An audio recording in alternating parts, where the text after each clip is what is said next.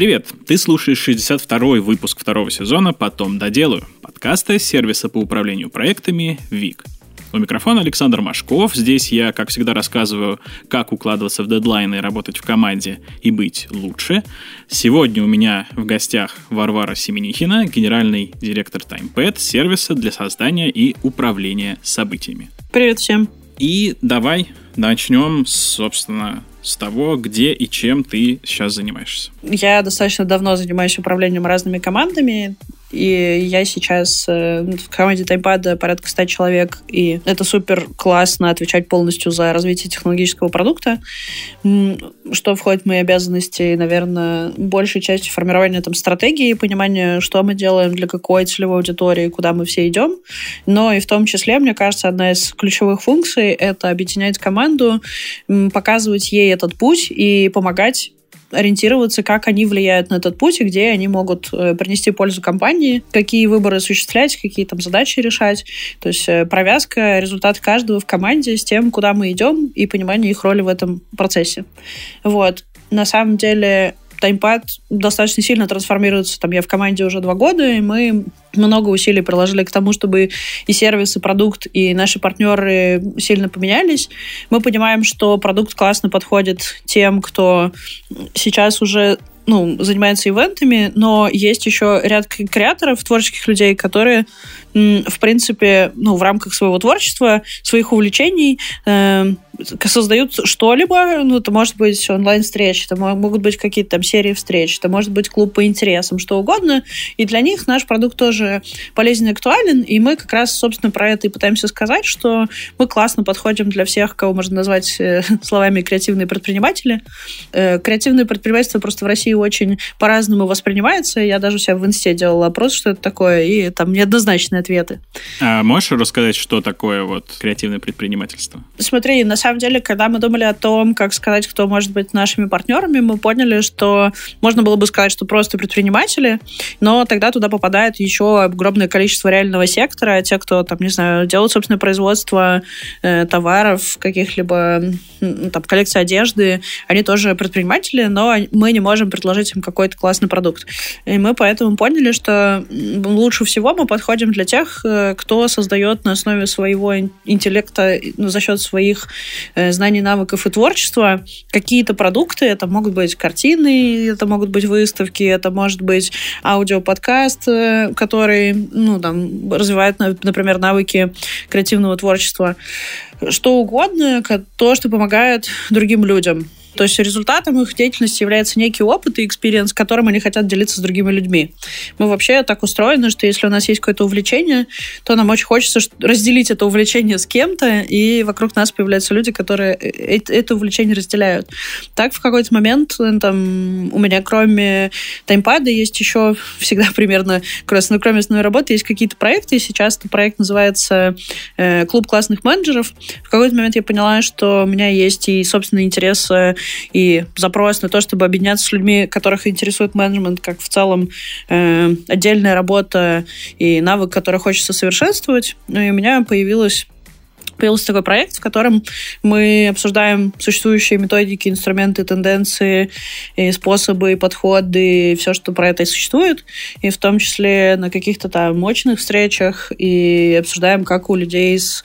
Ну, то есть там проекту больше года, и мы уже, ну там, раз в пару месяцев встречаемся с ребятами и смотрим, как меняется их карьера и то, что происходит с их командами за этот период, и это очень интересно наблюдать за тем, как наше общение влияет на развитие людей. Про клуб классных менеджеров мы сейчас еще поговорим. Но сначала можешь рассказать немножко о том, как ты вот вообще пришла к твоей позиции в TimePad и вообще почему вот ты занялась менеджментом? Я по образованию математик, я закончила специальность компьютерная безопасность, и м- у меня всегда было достаточно сложно определиться, я больше гуманитарий или э, технарь, и просто в какой-то момент я супер радуюсь тому, что я выбрала и признала в себе эту часть про тех, технарскую и математическую. Мне кажется, что это сильно обогатило меня. Э, но в рамках обучения на этой специальности я поняла, что, ну, кажется, профессионально развиваться, там, становиться программистом, я не знаю, там даже скорее сисадмином мне не хотелось. И мои знания и навыки классно пригодились, когда я стала маркетологом, и это был такой первый пивот, свич, да, с точки зрения работы. Еще когда я работала, училась в институте, я пошла работать в агентство самым менеджером. Мне кажется, что практически всегда в своей карьере я пыталась находиться в том месте, где сейчас формируются какие-то новые знания, навыки, э, то, что станет профессией, скажем так, завтрашнего дня. И изначально это был SMM, и там, по-моему, 2-3 года я занималась только этим. Потом у меня случилось изменение направления там, карьеры, да, я ушла в мобильный маркетинг, тогда только появилось это как направление. В основном это было из gamedev а, игрушки, и я стала заниматься привлечением трафика в мобильное приложение, таким перформанс-маркетологом. И так сложилось в какой-то момент, что ну, стали появляться сервисы. И первым, по, по сути, сервисом, в котором я работала, это была команда звука. Э, я сейчас это Сберзвук э, сервис продался, стал частью большой, большой семьи Сбербанка. Звуки я стала расширять сферу влияния, скажем так, и свои интересы, потому что я стала интересоваться, что происходит у смежных специалистов. И в какой-то момент меня это привело к тому, что наш генеральный директор предложил мне стать директором по маркетингу. И в целом, ну, это как бы я хорошо и спокойно отношусь к ответственности. И мне это всегда интересно попробовать взглянуть на вопрос шире, попробовать найти, потому что этот открывать новые способы решения задач. И, по сути, я и пошла в управление командой для того, чтобы больше влиять на бизнес и какие-то более комплексные решения предлагать. Вот, собственно, поработала в команде звука, потом перешла в команду Яндекса, э, и в Яндексе тоже это приходило изначально заниматься музыкальным сервисом, но достаточно быстро стала заниматься еще и э, кинопоиском, Яндекс Афишей и всем, что связано с развлечениями, наверное. Есть шутка о том, что сначала мы научились экономить время ну, за счет поиска. Поиск помогал тебе, упрощал как бы нахождение лучших решений, а потом за счет медиасервисов и всех этих развлекательных продуктов помогал качественно тратить это время с большим удовольствием. Вот. И, собственно, там, наверное, в Яндексе случился какой-то кратный рост там, команды, которой я управляла, и мы, как раз формирование вот этого запроса на то, что менеджмент — это отдельная работа, потому что я уже поняла, что там изначально еще я тоже скорее, ну, мне казалось, что директор по маркетингу человек, который типа разбирается во всем, сам все знает, как делать, ну и просто там какие-то задачи делегирует более младшим специалистам. Э, и тут случилось как бы внутреннее изменение, когда я поняла, что нет, на самом деле как бы задача, ну, как раз нанимать людей, которые профессиональнее тебя, а следовательно, надо было ответить на вопросы, что же тогда делает руководитель. И, ну, я сформулировала следующим образом, что на самом деле там я и команде это говорила, что моя задача сделать так, чтобы вы занимались только работой. Моя задача там заниматься согласованием ваших планов с более вышестоящим руководством, задача помогать вам развиваться, задача выстраивать отношения со смежными подразделениями, ну и там выстраивание каких-то процессов операционных и, и так далее. Вот, это стало там, таким ответом, который я изначально нашла на этом уровне. А с таймпадом получилось супер забавно, потому что на самом деле вот проекту уже 13 лет, э, и я его знаю там практически с момента основания. Одна из фаундеров, Люда Павлова, мы с ней познакомились, когда я еще жила в Перми, там было тоже такое мероприятие э, рабочие выходные, и Люда приезжала из Москвы, она тогда была где-то в каком-то акселераторе при высшей школе экономики, приезжала к нам делиться опытом предпринимательства. Э, я тоже, когда еще будучи студентом, там тоже этим очень активно интересовалась. И мы познакомились.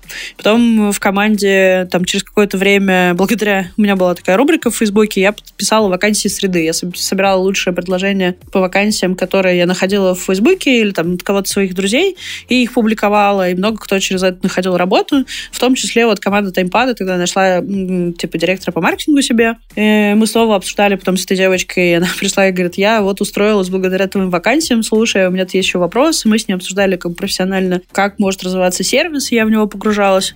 И поэтому, когда через какое-то время я там узнала о том, что на команду ищут э, менеджера, который ну, возглавит компанию и сможет предложить ее развитие и заниматься будет им. Мне это было очень интересно. Пообщавшись с инвестором, мне стало супер импонировать, и меня заинтересовало э, получить возможность пообщаться с ним больше и ближе. Вот. И мы как бы сошлись в том, что как мы видим, какие варианты развития как бы есть, какие стратегии могут быть применены, и на этом как бы ударили по рукам, сказали, классно, давай сотрудничай, давай посмотрим, что из этого получится.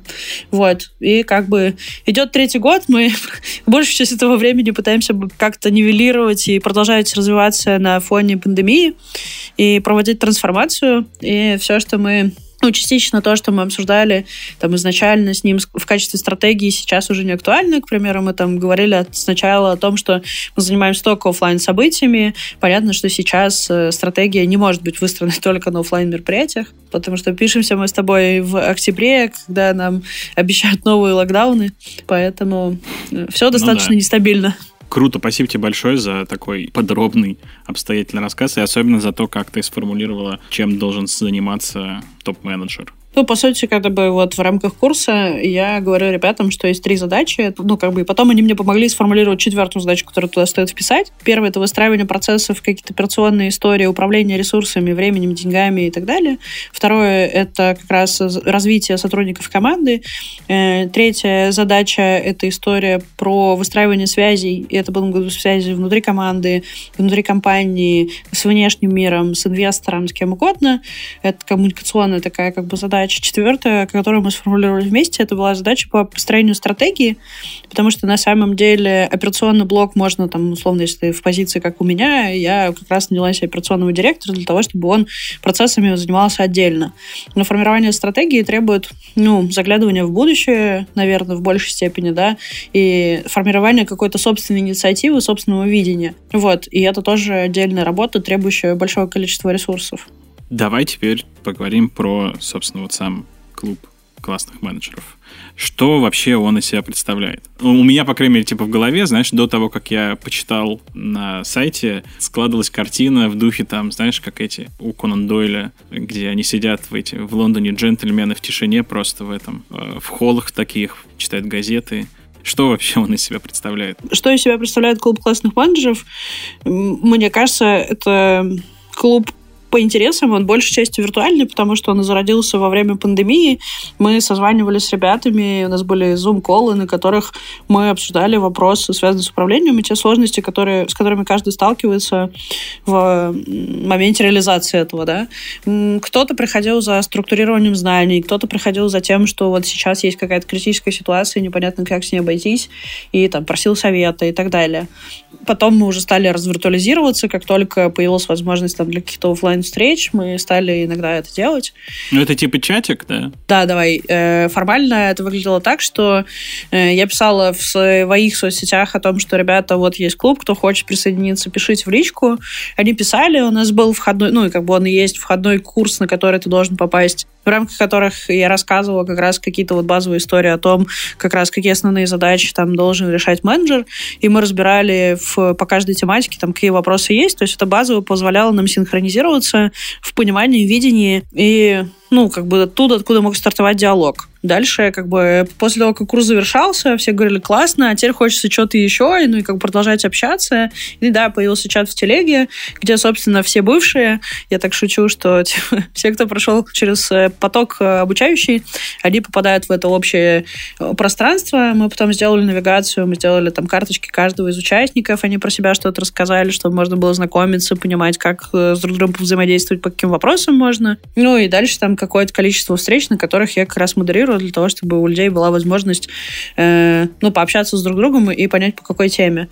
Но мне кажется, то, что ты просто описал э, с точки зрения представления, что это такие чинные очень ребята, и реально больше для меня походят э, на английских лордов, э, на самом деле это выглядит иначе. Это ровно такое же, такие же переменные, которые сейчас происходят в мире лучших практик менеджмента, да.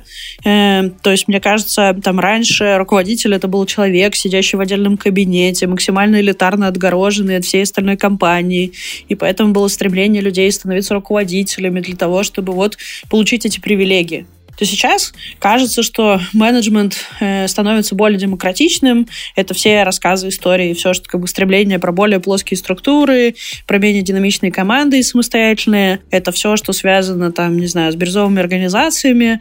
Э, слово, которое, как мне кажется, становится уже тихонечко матерным, потому что все про это говорят, но мало кто понимает, как на самом деле реализовано. И, собственно, вот эта демократизация процесса управления, то есть на самом деле, э, мне кажется, что люди во многом идущие сейчас сейчас становящиеся менеджерами, это люди, которые хотят приносить какую-то пользу своей команде, людям, которых окружают, э, и они меньше думают о том, что это дает им какие-то там особые привилегии. То есть э, сейчас в управление люди идут скорее не за привилегиями, а за... Ну, вот фраза есть талант расправил плечи.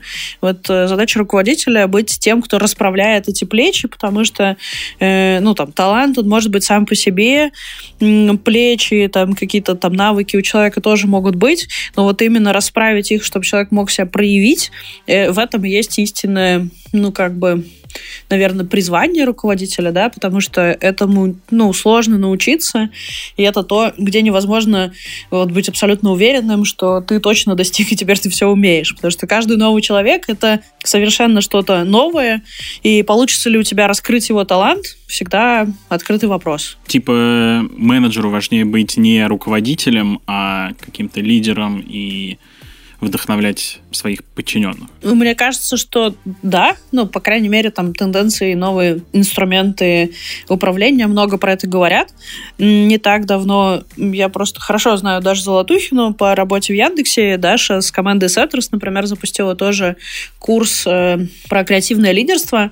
В целом Даша внутри Яндекса много управляла креативной командой, и мы с ней много про это тоже говорили, о том, что это достаточно сложно. Мне очень импонирует ее подход в том, что проще поддерживать огонь в команде, нежели разжигать его каждый раз. Ну, и здесь как раз случается этот переход от э, управления к лидерству, потому что лидерство, правда, ну, оно строится не на профессиональной экспертизе, оно строится на других качествах, да. Нельзя, вот руководителя могут поставить, но это не означает, что он станет лидером команды. И, и сейчас эта трансформация, что практически неотъемлемой частью руководства является лидерство. Я просто скорее всегда, когда там, говорю, что ну, это стало распространенной практикой. Наверное, это, конечно, лукавство, потому что это стало распространенной практикой в рамках топа технологических компаний в России или там каких-то зарубежных компаний.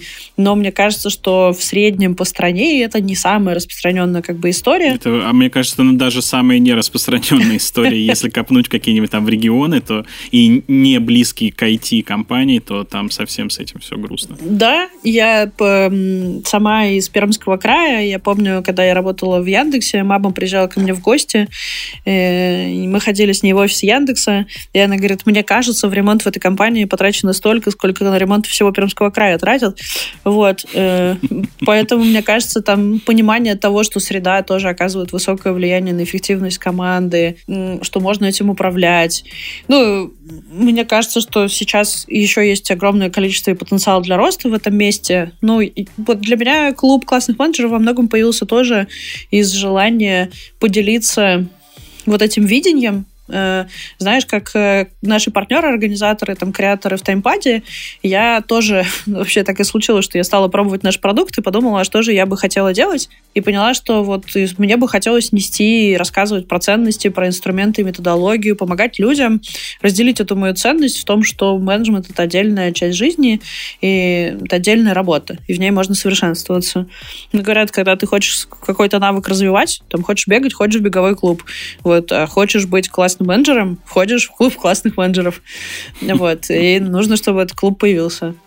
И теперь тебе есть куда сходить, и чтобы тебя там поддержали. Слушай, а ты когда-нибудь находила там решение каких-то своих проблем, с которыми ты сталкивалась Э, на работе? Я думаю, что нет там однозначного такого ответа, что вот я пришла, спросила, мне дали ответ. Ну, нет, ну, это как-то в процессе, типа, получала, как это говорится, какие-то инсайты ловила. Да мне кажется, безусловно, каждый, каждый новый поток — это новые люди, и каждый новый человек — это новый подход. То есть ты же смотришь о том, как люди рассуждают, какая у них логика в их действиях, там, в последствиях, и это всегда такое открытие, как, э, ну, я очень люблю читать, реально, как новую книжку открыл, такой, вау, а так тоже бывает? круто, и думаешь, как ты мог бы это использовать. Безусловно, все время случаются какие-то инсайты. Мне кажется, важно, что ну, это позволяет посмотреть все время на те же вопросы с другого ракурса, с другой точки зрения. Э, ну, и я думаю, что я могу сказать и утвердительно, что да, безусловно, в каких-то сложных ситуациях внутри моих э, управленческих решений, ну, я много какими вещами делюсь с ребятами. У нас есть договоренность о том, что там мы какие-то вещи обсуждаем достаточно открыто, но не остается в рамках клуба для того, чтобы все чувствовали себя в безопасности. Но иногда я делюсь какими-то там тоже нашими внутренними историями, э, процессами, и мне ребята подсказывают, а как еще можно поступить. Но мне кажется, это вопрос про принятие решения. Тут недавно в команде мы это обсуждали. Э, как бы я хотела просто рассказать о том, как мне кажется правильно это делать. То есть, условно, в зоне моей ответственности принять решение, как поступить. Но я прихожу и спрашиваю всех, а что бы они сделали, слышу разные варианты и придумываю, какой... Ну, то есть это э, увеличивает количество вариаций для меня и выбираю наиболее подходящую мне. Но вот это решение, как мне поступить, оно все равно останется за мной. Вот, и мне кажется, это клевая механика и для себя, и для там, обсуждения с кем угодно. Это, это круто, реально круто. Это прям вот... Э, меня сейчас ты очень сильно замотивировала попробовать вступить в ваш клуб. Слушай, я у тебя хотел вот спросить, а сколько, кстати, клуб существует сейчас уже? Ну, чуть больше года, то есть он появился, ну, там, первый поток мы запустили в июне 20-го. Оглядываясь на твой менеджерский карьерный путь и вот на этот год общения с э, менеджерами в этом клубе, что, на твой взгляд, обязательно должно входить э, в какой-то пул знаний и умений современного руководителя, менеджера? Мне кажется, принять этого факта, что ты ничего не знаешь. Э, ну, потому что для меня это рождает следующий шаг о том, что ты понимаешь, что тебе все время придется учиться и развиваться.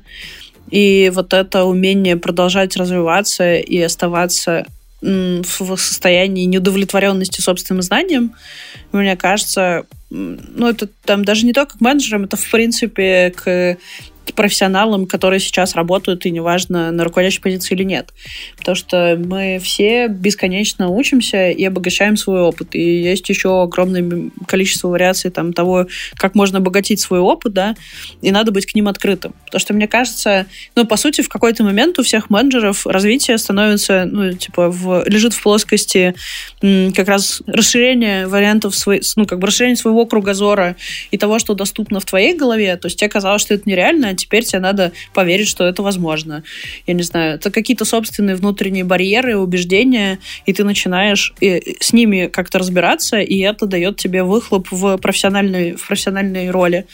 Вот, поэтому один из частых разговоров у всех это про психотерапию, но глобально, э, неважно, там, с этим инструментом или каким-то другим инструментом, ты постоянно занимаешься саморефлексией и познанием себя, осознанностью, потому что, ну, есть тоже такая история о том, что даже научное исследование какое-то о том, что чем выше уровень осознанности и понимания себя, то есть того, что человек сам про себя знает и знает, как он воспринят другими, чем лучше и больше вот это поле того, что он про себя знает, тем он успешнее в работе.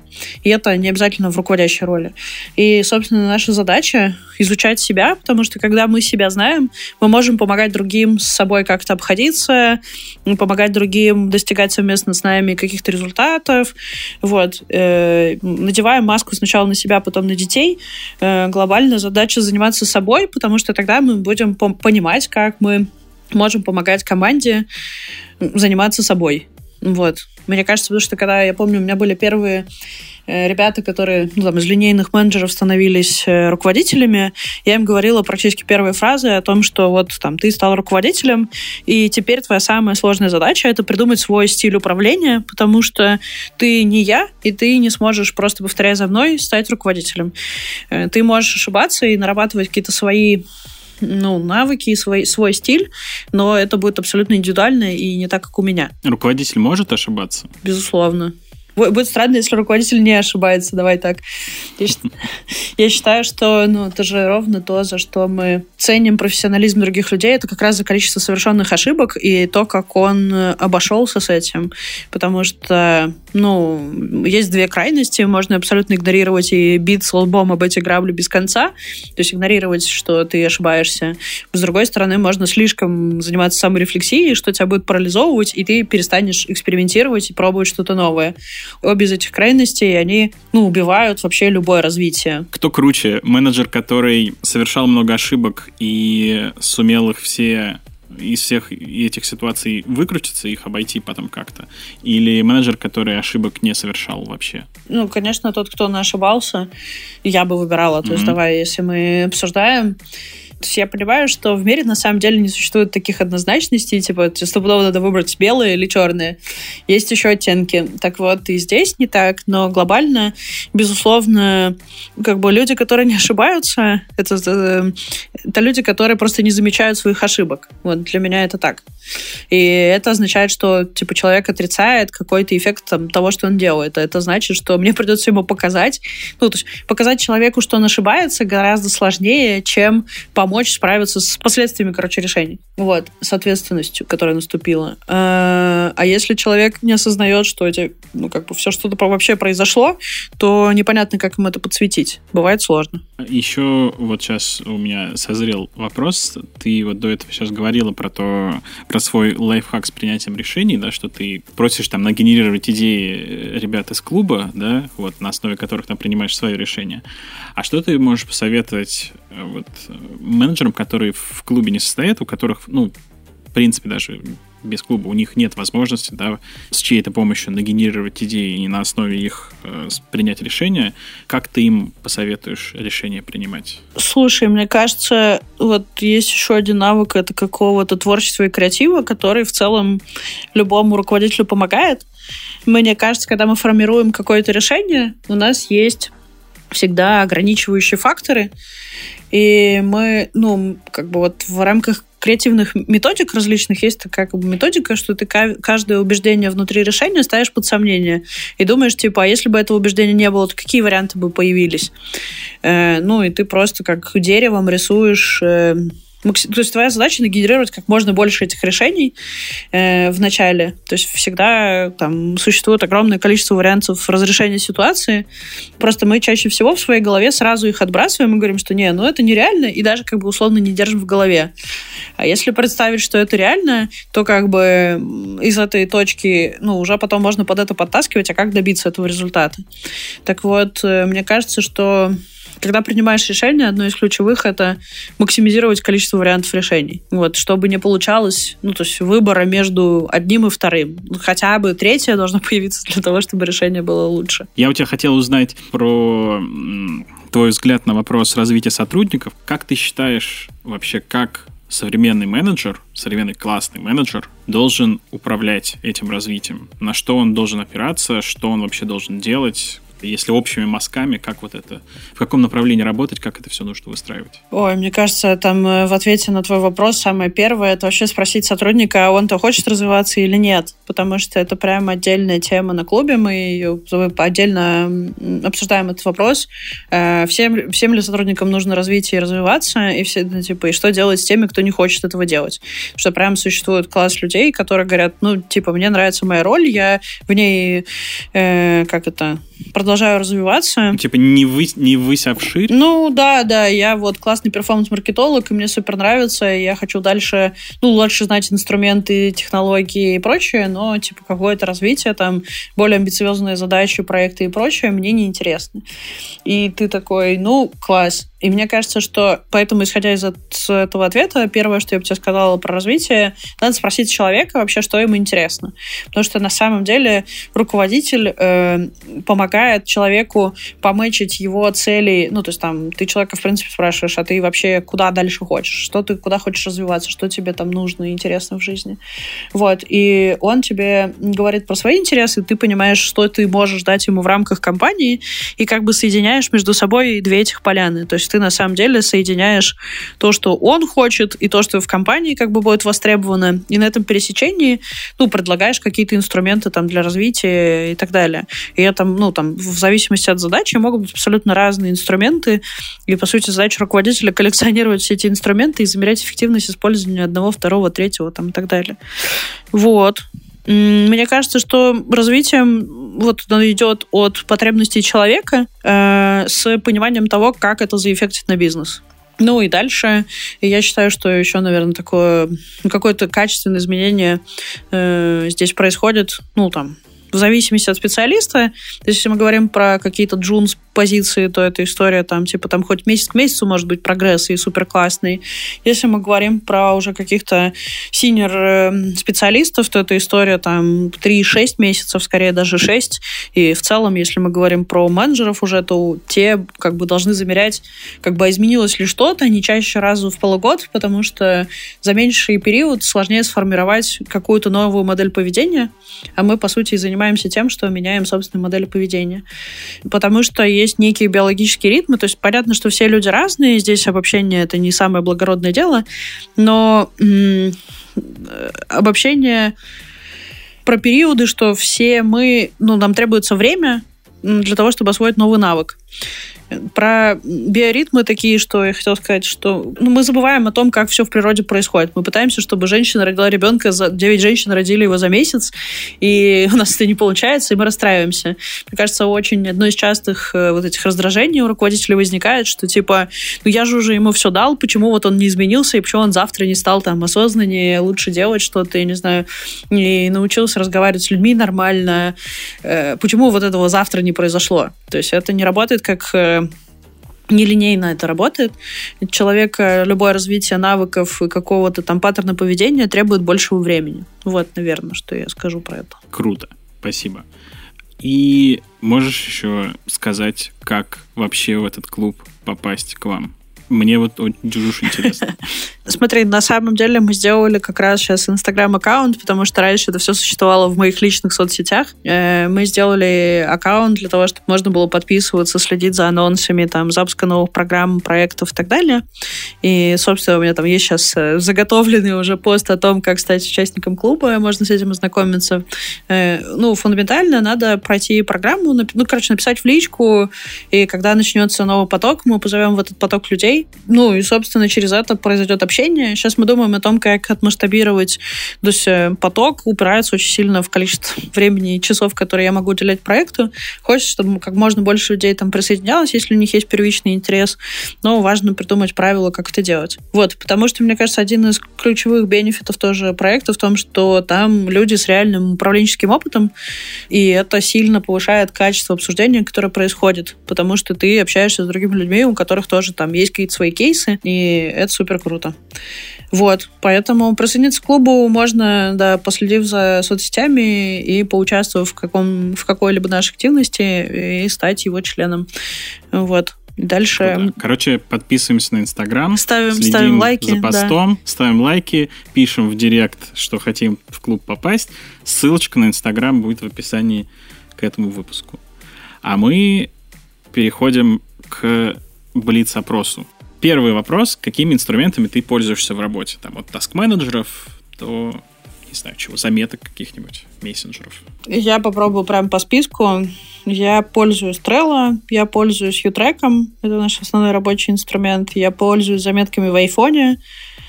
И, пожалуй, это все. А общаетесь вы на работе в чем? Телеграм. Телеграм, Телеграм, еще немножко Телеграм и снова Телеграм. Я очень страдаю, когда меня ну, партнерам надо написать письмо или кому-то какое-то что-то официально сделать в почте, я серьезно перестала ее вообще читать. Наверное, есть какая-то часть общения в мессенджере Facebook, но это скорее специфика, мне кажется, российского рынка, потому что в Фейсбуке у нас все профессиональные связи.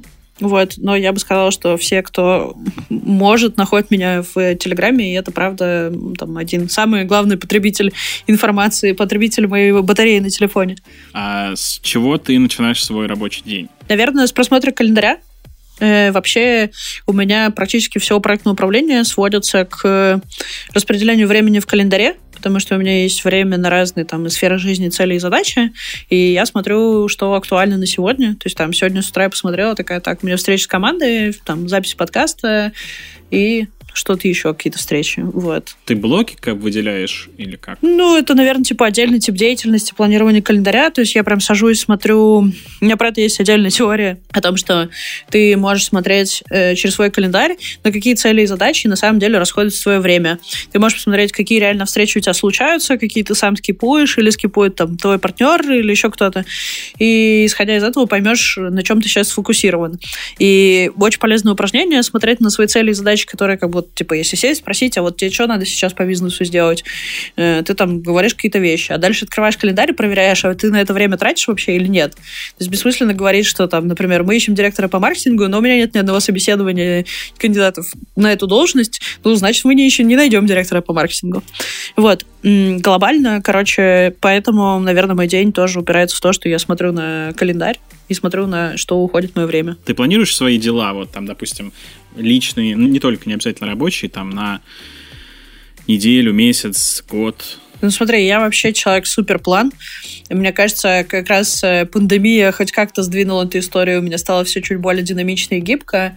Я любитель в январские праздники понять, э, запланировать все свои отпуска, купить на них билеты в течение года там и, и все понять. Офигеть. А, как, как правило, у меня, типа, там, вот я сейчас знаю про все свои выходные до Нового года уже все, что я делаю. Там есть некоторая гибкость, там что-то где-то можно поменять местами. Меня как бы пандемия сильно подкосила в том смысле, что когда у тебя такая высокая привязанность к планированию, и ты их, ну, много ну, много опоры в этом находишь, то тебе сложно, когда все эти опоры слетают, и когда ты должен придумать все в моменте, и спустя год, там, например, Говорят, можно получать удовольствие от спонтанности. Вот я удовольствие точно еще не получаю, но уже точно не так фрустрируюсь. И мне кажется, это круто. Вот я как раз хотел спросить, типа, а не скучно ли, когда все прям расписано и нет места? Не, я вообще кайфую. Я вообще кайфую от этого, потому что, ну, это супер Потому что ты типа, планируешь же какие-то классные штуки, я не знаю, там, типа, я супер люблю ходить в театр, и я там знаю, что вот я в этом месяце, вот тогда-то иду в театр, и мне будет там хорошо. Вот, я как бы, я буду там кайфовать. Или там вот я встречусь со своими друзьями. Для меня как, как наличие этих планов, опять же, э, помогает сфокусироваться на решении каких-то задач в моменте, потому что ты такой, ну все, меня сейчас ничего не отвлекает, я могу делать только это, потому что я знаю, потом наступит время, когда я буду отдыхать, кайфовать и то думать о чем-то другом. Вот. А когда ты не знаешь, когда с тобой это произойдет, условно, там сейчас опять вот впереди ноябрьские, и надо работать, и вроде как там у меня планировалась поездка, и мы ее отменили, и теперь непонятно, когда она случится. Эта подвешенность больше выматывает и ресурсы съедает для меня лично, чем прям, ну, как бы наполняет чем-то новым. Я не, не умею радоваться в моменте. Какие привычки тебе мешают или, наоборот, помогают в работе? Мне кажется, привычка работать помогает не работать, а привычка отдыхать помогает отдыхать. Класс. А, тогда следующий вопрос. Какие навыки считаешь важными для человека, который хочет быть нужным, полезным и востребованным в современном мире? Любопытство. Ну, там есть а, еще один пункт э, можно назвать его эмоциональный интеллект, э, можно назвать его лояльность, толерантность к другим людям, принятие.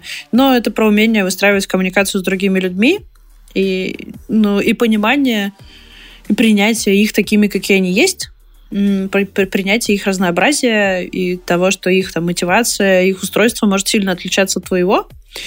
Мне кажется, что еще тут же будет как бы пункт про то, что желание и нацеленность на сотрудничество. Э, мы буквально вчера обсуждали с кем-то, что очень много вещей могло бы получать больше масштаба, там, не знаю, большего результата добиваться, если бы люди объединяли свои усилия в достижении этих целей. Мы, к сожалению, достаточно многие вещи пытаемся делать сами, хотя надо просто позвать профессионала, который, ну, типа, то, что ты делаешь 10 часов, сделает за час, и он кайфует от своей, от того, что он делает, ты кайфуешь от того, что ты делаешь, и вы просто типа, сможете сделать больше за счет этого. А у нас э, как бы попытка, ну вот, короче, сотрудничество это сложно дающееся, доверие в партнерстве это то, что дается очень сложно, и поэтому получается не очень классно. Надо подумать, что еще, мне кажется, ну вот любопытство это про широту взгляда, про то, что ты интересуешься и там какими-то разными областями в жизни. Наверное, тут тогда можно сказать еще про наличие в целом каких-либо увлечений, эм, что у человека должны быть увлечения, должна быть какая-то страсть в жизни, потому что наше увлечение это то, что нас двигает, то, что нас наполняет, в том числе энергией. То есть там я супер люблю яхтинг, и когда я хожу под парусом, я после этого супер заряженная, я все, что я делаю, делаю с этой же энергией, как бы мне хочется этим поделиться. Вот, э, потому что это то, что меня, правда, супер волнует. И мне кажется, что если у людей есть такая страсть, они могут ее реализовывать, и это будет обогащать нас всех. Как ты относишься к откладыванию задач на потом? Когда ты последний раз сама так делала, откладывала, и к чему это привело потом? Ой, ну последнее, что я откладывала, что сейчас помню, это меня уже неделю надо сдать тезисы к презентации, к выступлению. Вот, к чему это привело, пока непонятно. Но кажется к тому, что организаторы не очень от этого счастливы и там нервничают. Э, глобально, мне кажется, что это абсолютно нормально, откладывать какие-то вещи. Интереснее наблюдать, что ты именно откладываешь и почему. У меня, ну, как бы, так как я человек-план, то у меня есть и планирование года, и я себе там пишу, что я хочу сделать в году, там какие задачи реализовать рисовать и так далее. И у меня появился в какой-то момент типа столбец с названием «Никогда-нибудь». Это то, что ты планировал сделать, но все время двигаешь и понимаешь, что на самом деле делать ты это вообще не хочешь. Там, не знаю, похудеть, выучить английский язык. Я думаю, много у нас есть каких-то таких задач, которые вообще-то должны быть в папке «Никогда-нибудь», но мы все еще ставим их себе и пытаемся что-то с этим делать. Вот, поэтому мне кажется, что супер важно признавать себе и отказываться от каких-то вещей, ну, и дальше разбираться с собой, а почему же эта ценность, ну, почему она, во-первых, появилась, ну, условно, в календаре, и почему э, ты дальше не стал ничего с этим делать, тебе, правда, все равно, ты как-то не умеешь распределять свои ресурсы, что происходит. Вот, мне кажется, в ответе на этот вопрос может лежать очень много открытий про себя. И в конце у нас гости советуют слушателям что-нибудь послушать, почитать, посмотреть, там, полезное для продуктивности, может быть, что-то мотивирующее, что там лично тебя вдохновляет. Чем ты поделишься? Сейчас, знаешь, что мы сделаем? А вот оно тут. Э, очень удобно, когда у тебя есть э, как-то что-то структурированное. Я ожидал, что у тебя будет прямо сейчас какой-то этот э, в, в заметках в айфоне, где у тебя там четкий список всех книг, там ранжированный. Давай, у меня есть э, не список книг ранжированный, у меня есть э, как это в медиуме я пишу рецензии на книжки, которые читаю. И изначально, изначально это начиналось там для себя, потому что ты иначе сложно запомнить. Ну, там, тебя спрашивают, типа, а какую книжку почитать? И ты такой, да я уже не помню, какая из них про это была, в какой из них про это было. Вот, и я стала писать как бы рецензии на книжки как раз из того посыла, как, как понять, что надо читать эту книжку. Вот когда, в какой ситуации, там, кому я бы могла ее порекомендовать почитать.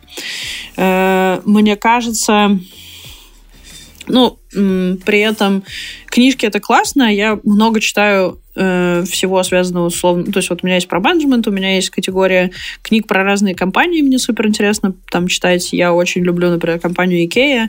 Есть книжка про Ikea, это супер. Есть книжка про Starbucks, это супер.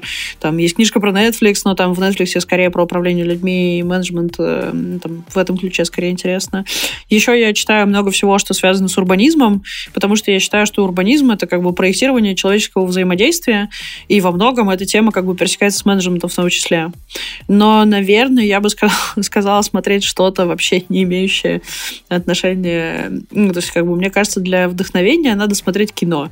Вот кино для меня... То есть, я тоже супер много всего смотрю э, разного вообще из разных частей. Я не смотрю ужастики, и мне супер страшно.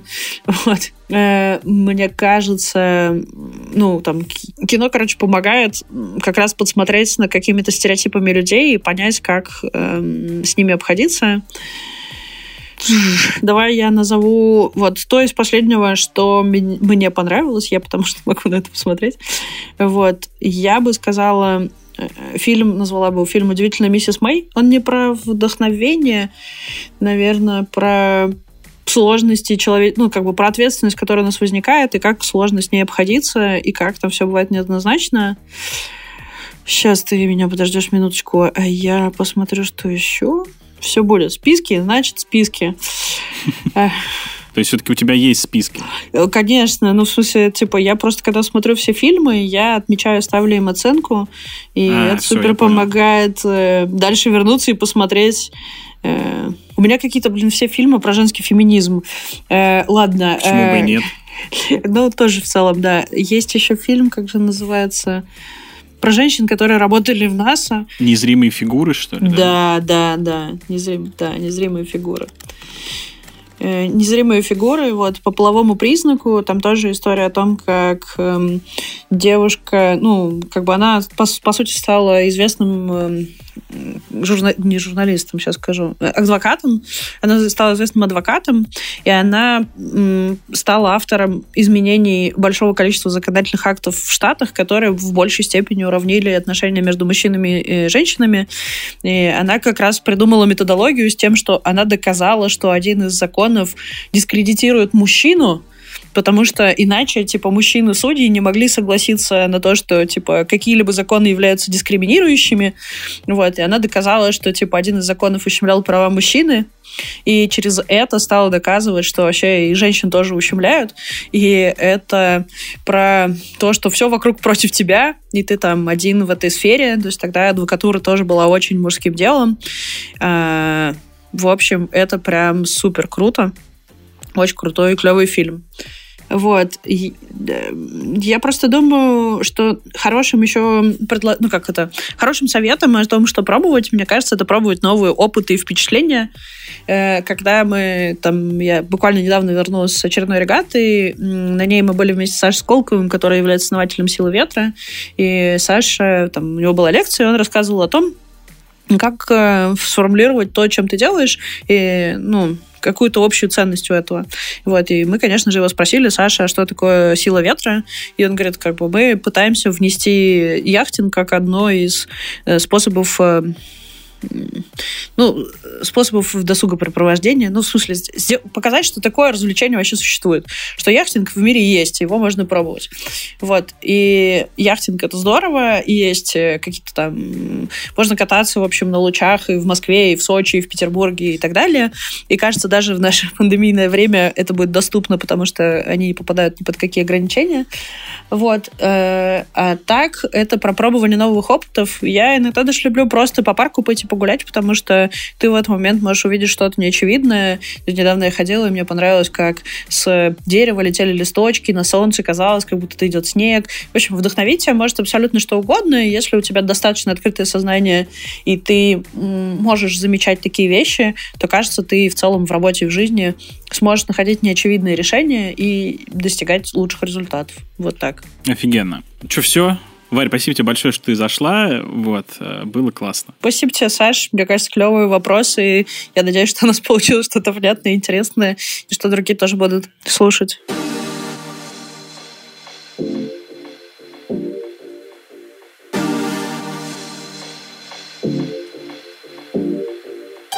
Спасибо, что дослушал выпуск до конца. Подписывайся, чтобы не пропустить новые выпуски. Делись этим выпуском со своими друзьями и коллегами. Если слушаешь нас в Apple подкастах или где-то еще, где можно поставить оценку или оставить отзыв, обязательно это сделай. Предлагай нам темы или интересных гостей, которых хочешь услышать в нашем подкасте. Сделать это можно на страничке подкаста у нас на сайте. Ссылочка в описании к выпуску и самому подкасту. И, конечно, регистрируйся в нашем Task Manager. На этом все. До встречи в следующем выпуске.